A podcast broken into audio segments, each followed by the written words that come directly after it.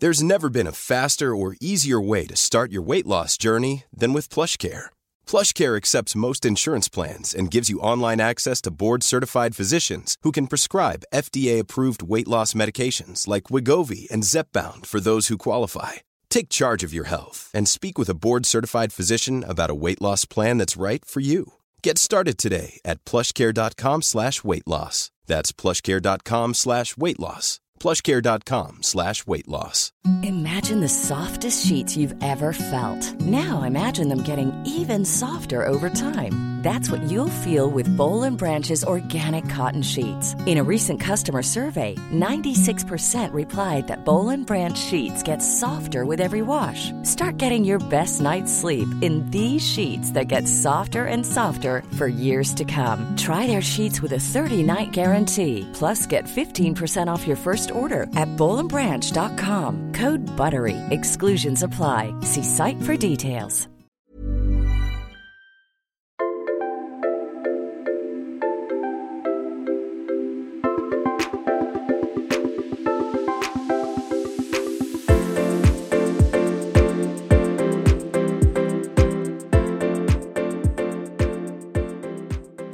Hej Pia! Du är ju precis hemkommen från din semester tillsammans med din barndomskompis Lena och ni har varit i Dalarna. Hej Heli! Det stämmer. Jag kom hem igår kväll efter en liten minisemester där uppe. Innan vi börjar prata om min semester så vill jag bara nämna Ruth Bader Ginsburg, domaren i Högsta domstolen i USA som tyvärr avled idag då lördag när vi spelar in det här. Eh, hon var ju en enormt modig och stark kvinna och som hela tiden har jobbat för kvinnans rättigheter och hbtq-rättigheterna också. Och det intressanta är ju att hon, hon har ju varit en ikon väldigt länge. Men framförallt så blev hon ju också en väldigt stor förebild hos många unga så hon blev ju faktiskt en popkulturikon och det är ju häftigt när man är 80 plus. Eller hon blev väl 87, då blev hon en fascinerande kvinna och hon tillträdde ju i Högsta domstolen redan 1993 efter att hon hade nominerats av president Clinton. Dessutom så var hon hedersdoktor vid Lunds universitet för att mm. hon skrev en bok om svensk processrätt tillsammans mm. med juristen Anders Bruzelius redan i början på 60-talet. Och jag tänker se dokumentären om henne som heter RBG. Den har du redan sett Pia och du tyckte den var fantastisk. Absolut. Den är väl värd att se och att hyras eller betala eller vad man nu kan göra. Jag gick in faktiskt på SVT för att se om de hade tagit upp den igen men den hade de inte för den var ju där under begränsad tid. Mm. Hur kändes det att äntligen komma iväg på en resa efter en sån lång tid i bara hemmiljö?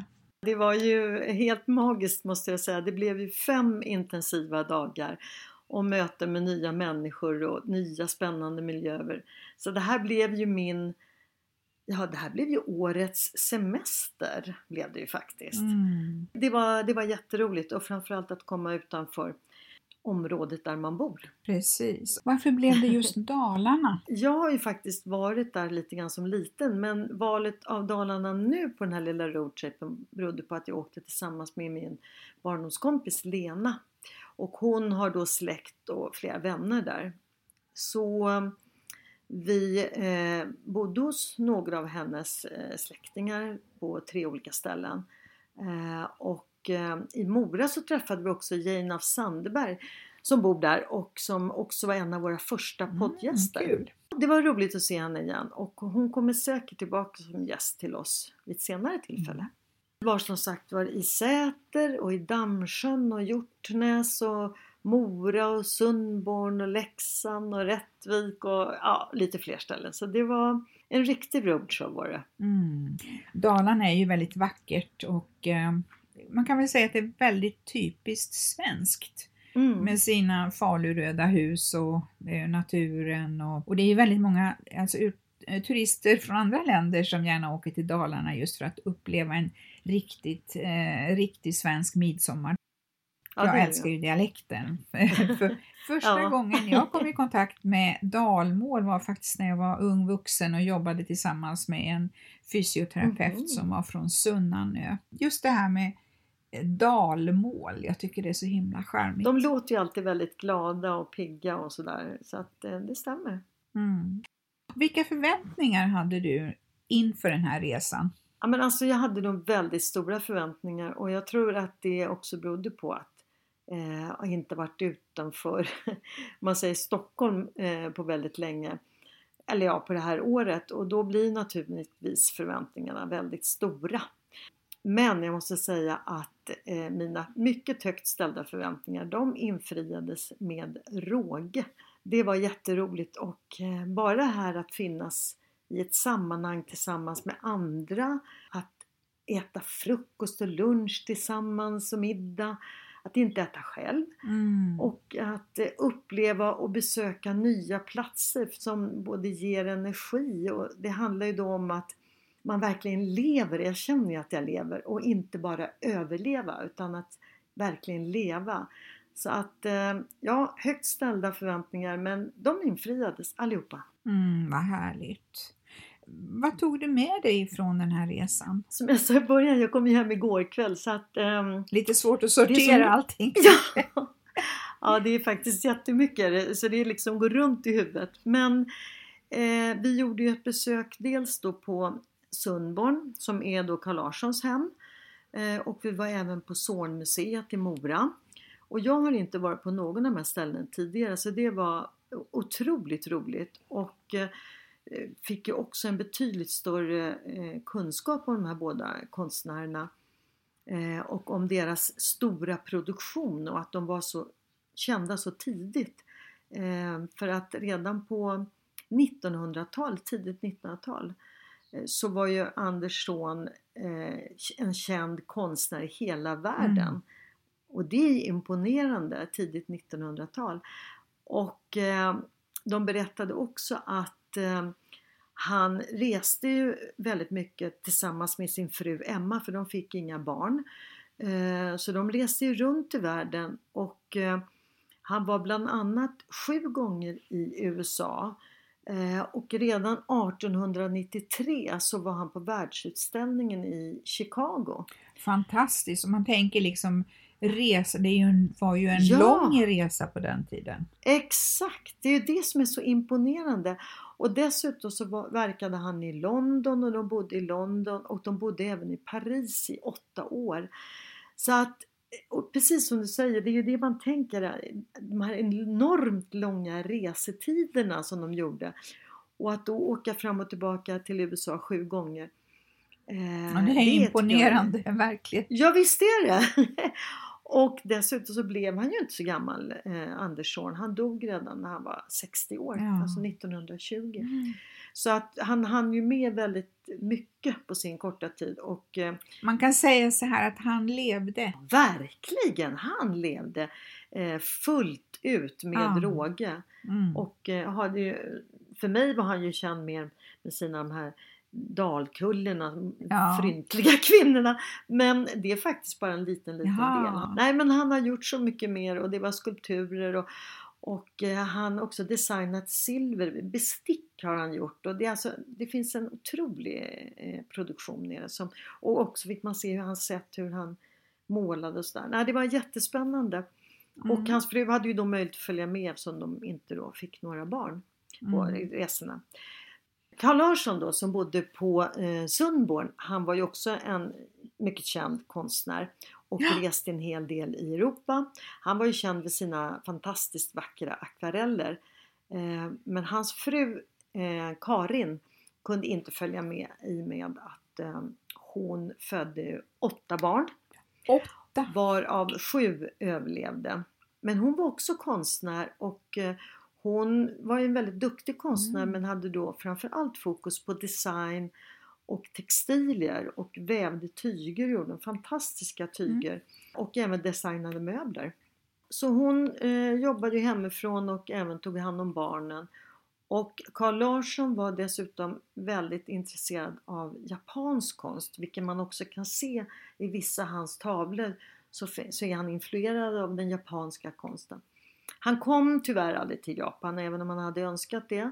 Men han köpte en hel del japansk konst och det tycker jag också är imponerande för vi pratar ju då om eh, sent 1800-tal, tidigt 1900-tal. Familjerna umgicks väldigt mycket eh, när de var hemma. Så att när deras respektive män eh, dog, eh, Carl Larsson dog eh, 1919, ett år innan Anders Zorn då, så fortsatte eh, kvinnorna att umgås med varandra och stötta varandra. Så att Emma och Karin de eh, umgicks under 20 års tid. Och det tycker jag var fint. Verkligen jättefint. Men vi var naturligtvis inte bara på museer utan vi var ju ute och gick också en hel del. Och bland annat så var vi på Rättviks långbrygga. Och den är ju faktiskt hela 628 mm. meter lång. Och det är långt och det är väldigt långt när det blåser friska vindar som det gjorde då. Det kan jag säga. Ja, jag såg bilder på ja. er eh, och eh, men ni såg ju ändå vara rätt klädda för friska vindar. Ja men det var vi. Vi hade regnrockar och vi hade stövlar och sådär så det gick jättebra men så det blåste friskt gjorde det. Var ni iväg och plockade svamp också? Ja, minsann. Det är ju lite så här i sista minuten att eh, plocka eh, vanliga gula kantareller men eh, Så det fanns ja, gula kantareller det var det som var så häftigt.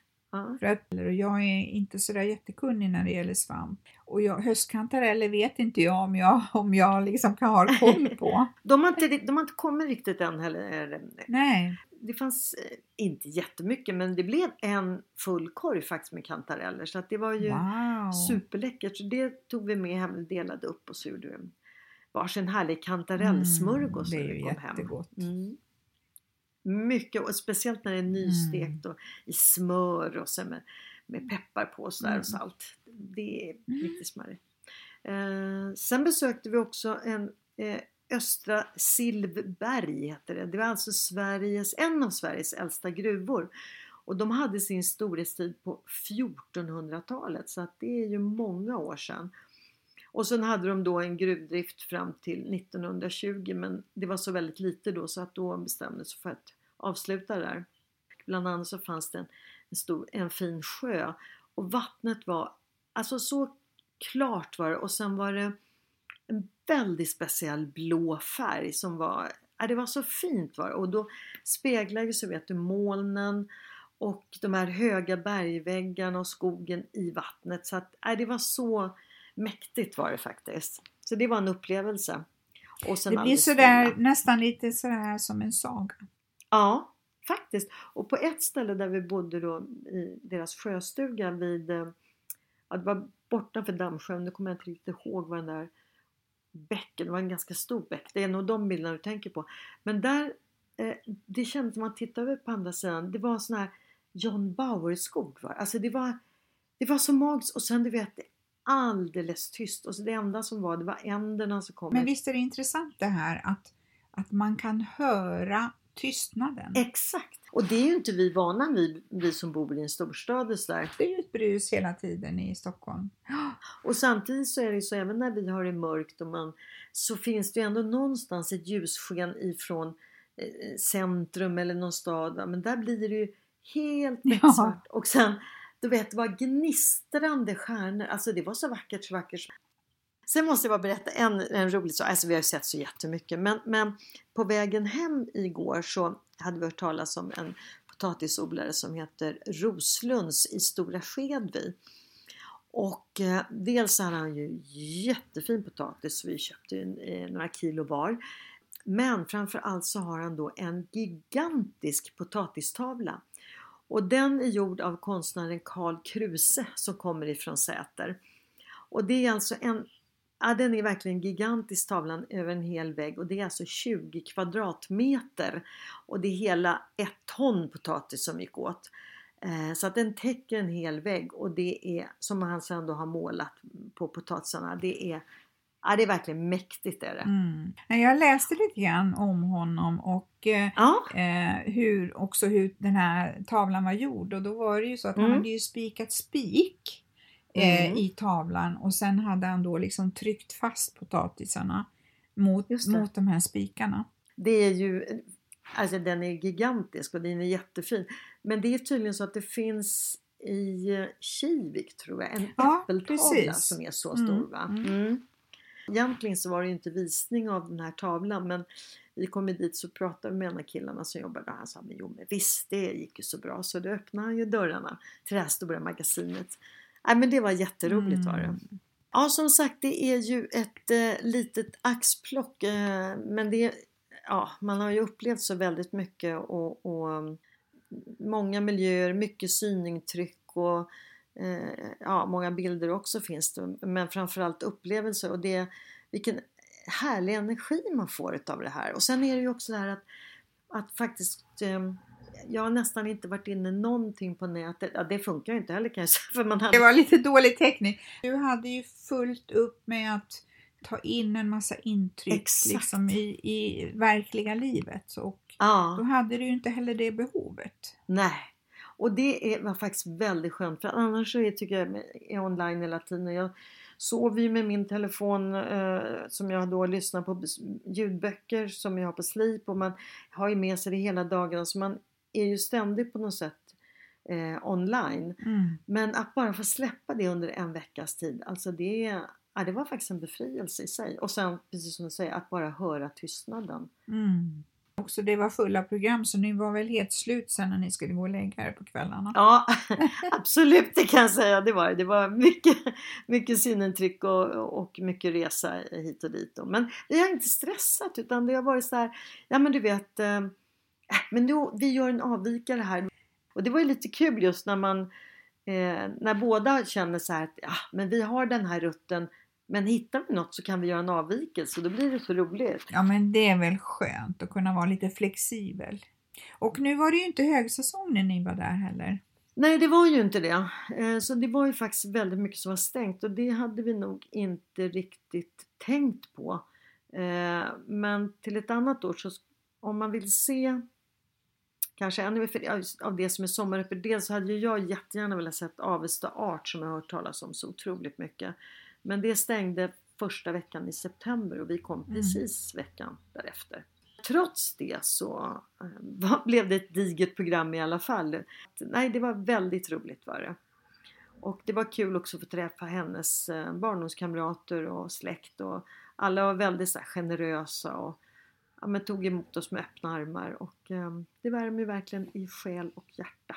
Och sen som sagt så blir det ju det här att när man gör en resa ihop, det vet ju du, det har ju du och jag också gjort. Då blir det mm. ju att mm. man har de här gemensamma upplevelserna när man är på plats och, man, eh, och på kvällen så pratar man om de här upplevelserna och sen så blir ju det jättefina minnen eh, senare i livet då som man kan komma tillbaka till. Så att det är ju lite speciellt. Är det. Jag hör ju på dig hur mycket Alltså hur mycket positiv energi det har gett dig och, eh, och den här energin den kommer ju du säkert att, att leva på nu lite alltså långsiktigt och känna mm. den här glädjen. Precis som vi har sagt i tidigare avsnitt att minnen som vi, som vi har talat om, eh, att kunna plocka fram dem. Mm. Till exempel den här bilden när ni två barndomskompisar stod där på Rättviks långbrygga i en septemberdag. Ja. Det blir ett härligt minne att, att ta med sig.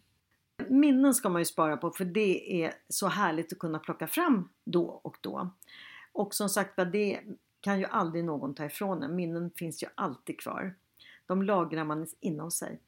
Och med det så avrundar väl vi vårt samtal och önskar våra härliga poddlyssnare en riktigt fin vecka. Hej då Heli! Hej då Pia!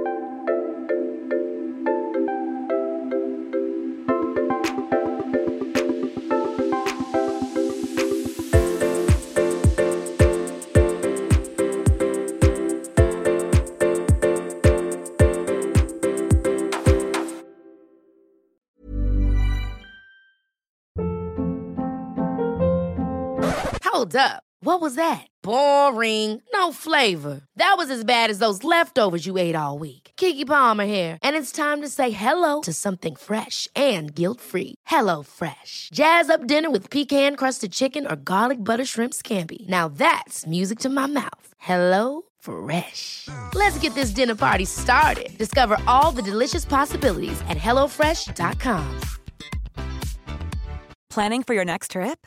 Elevate your travel style with Quince. Quince has all the jet setting essentials you'll want for your next getaway, like European linen premium luggage options, buttery soft Italian leather bags, and so much more. And is all priced at 50 to 80% less than similar brands. Plus, Quince only works with factories that use safe and ethical manufacturing practices. Pack your bags with high-quality essentials you'll be wearing for vacations to come with Quince. Go to quince.com/pack for free shipping and 365-day returns.